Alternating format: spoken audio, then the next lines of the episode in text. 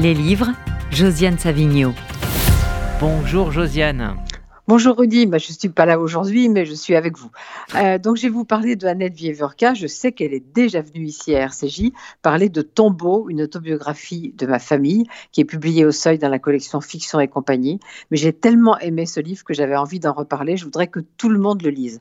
Parce que ça n'est pas seulement une remontée généalogique euh, d'Annette Vievorka, c'est euh, tout un monde disparu qui revit. Annette Vievorka, bien sûr, vous la connaissez tous ici à RCJ, comme une grande historienne de la Shoah. Elle a écrit de nombreux livres, elle a fait partie de la mission Mattéoli sur les spoliations, on l'entend souvent sur RCJ. Et là, elle fait un pas de côté avec un texte beaucoup plus personnel, Tombeau, c'est un livre pour moi magnifique parce que ça n'est pas seulement un livre de souvenirs, une autobiographie familiale comme l'aurait fait quelqu'un comme moi, par exemple, quelqu'un qui ne serait pas historien. C'est aussi une enquête, une plongée dans les archives, une plongée dans toute une époque.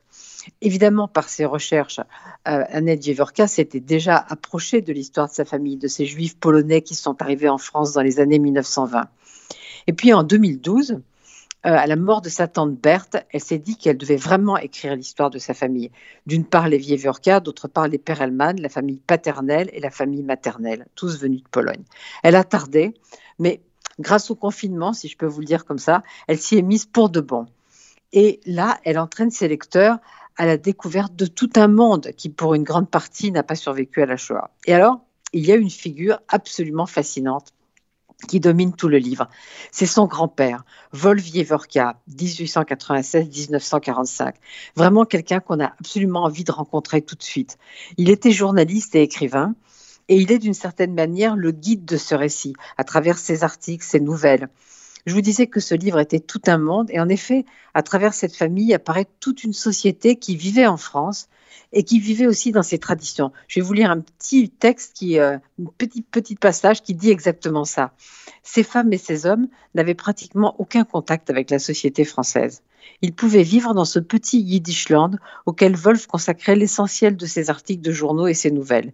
Il aimait pourtant la France et les Français. Des gens de haute culture, Josiane Savigno. Oui, je ne sais pas, il y, a, eu, des bruits, on a été coupé. Oui, nous en étions au, mot euh, culture. On a été au culture. Alors on va reprendre même à cette citation. Allez, ces femmes et ces hommes n'avaient pratiquement aucun contact avec la société française. Ils pouvaient vivre dans un petit Yiddishland auquel Wolf consacrait l'essentiel de ses articles de journaux et ses nouvelles. Il aimait pourtant la France et les Français, des gens de haute culture, et il lisait quotidiennement l'œuvre, le quotidien proche des radicaux socialistes. Il se passionnait pour une littérature qu'il lisait en traduction yiddish. Zola, Hugo et surtout les nouvelles de Maupassant.